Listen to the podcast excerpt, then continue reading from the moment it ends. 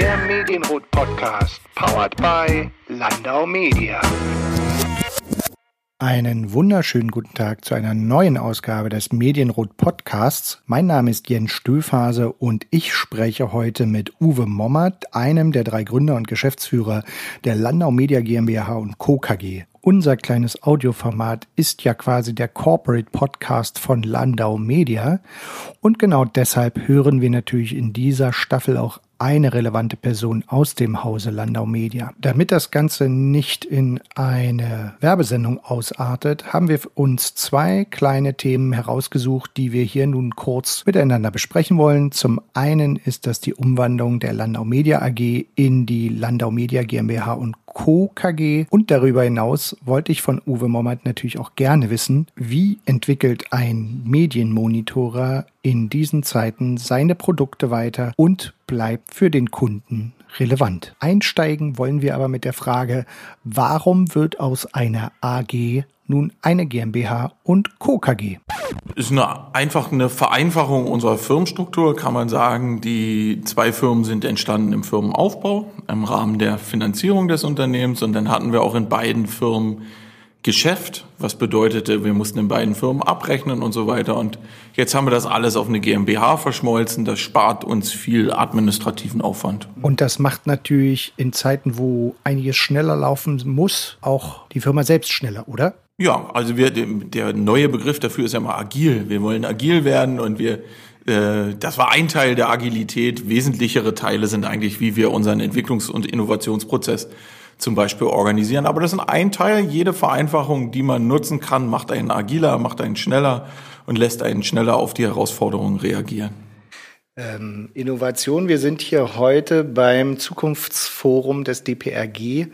Ähm, ihr hattet gerade eine Session zu dem Thema. Social Media, wie messe ich das richtig, um das mal ein bisschen allgemeiner auszudrücken und ging auch darum, wie erkenne ich Influencer in den sozialen Medien.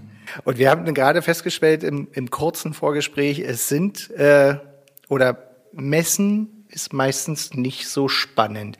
Warum eigentlich? Die Ergebnisse sind ja spannend beim Messen, aber der Prozess des Messens einfach nicht. Ähm, und das Spannende ist ja eher, wie erreiche ich meine Ziele, als wie messe ich meine Ziele. Der Kreativprozess der Kommunikation findet statt, indem ich mir überlege, Mann, wenn ich so und so kommuniziere, dann springt meine Zielgruppe darauf an, dann verbessere ich mein Image. Das ist das, was, was wirklich spannend ist.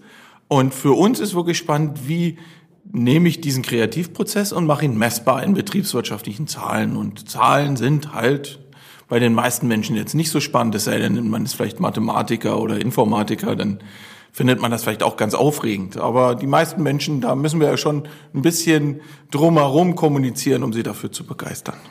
Ähm, jetzt hast du schon gesagt, Influencer sind tatsächlich äh, euer Thema gewesen.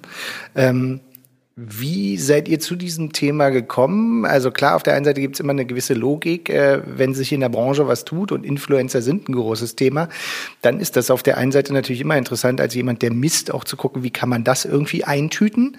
Auf der anderen Seite stellt sich natürlich auch so ein bisschen die Frage, wie, oder mir die Frage, wie habt ihr denn den Weg gewählt, dass ihr jetzt da sozusagen auch ein Produkt oder einen Service anbieten könnt? Na, ich will einfach weg von den nichtssagenden Zahlen. Und nichtssagende Zahlen sind zum Beispiel Reichweiten oder Anzahl von Artikeln, es sei denn, man hat sie mit Zielen hinterlegt. Ich will weg von Dashboards, die jeden Tag das Gleiche anzeigen.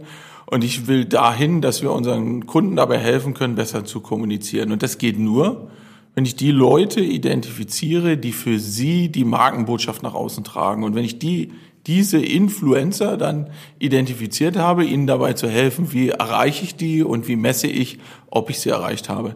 Am Ende macht das das Ganze wesentlich persönlicher und spannender, wenn ich über die Menschen rede, so wie wir früher auch über Journalisten gesprochen haben. In der PR äh, ging es ja auch darum, Kontakt zu Journalisten, zu Menschen zu halten und nicht zu einer Zeitung. Und genauso geht es in den sozialen Medien darum, Kontakt zu Menschen zu bekommen. Und diese Menschen nennt man halt dann neudeutsch Influencer. War das intern erklärungsbedürftig, Influencer jetzt sozusagen zu thematisieren? Weil im Zweifel heißt es ja auch, andere Schnittstellen vielleicht mal anschauen, ähm, andere Kanäle anzuschauen. Das wird es noch werden. Also weil ein Teil unserer Agilität ist, dass ich mit Ideen nach außen gehe. Ich fange nicht an, die intern zu diskutieren und lass mir dann sagen, warum es nicht geht, sondern ich gehe erstmal nach außen und stelle die vor, zum Beispiel auf so einem Zukunftsforum und gucke dann in die Gesichter der potenziellen Kunden und gucke, ob die Augen leuchten.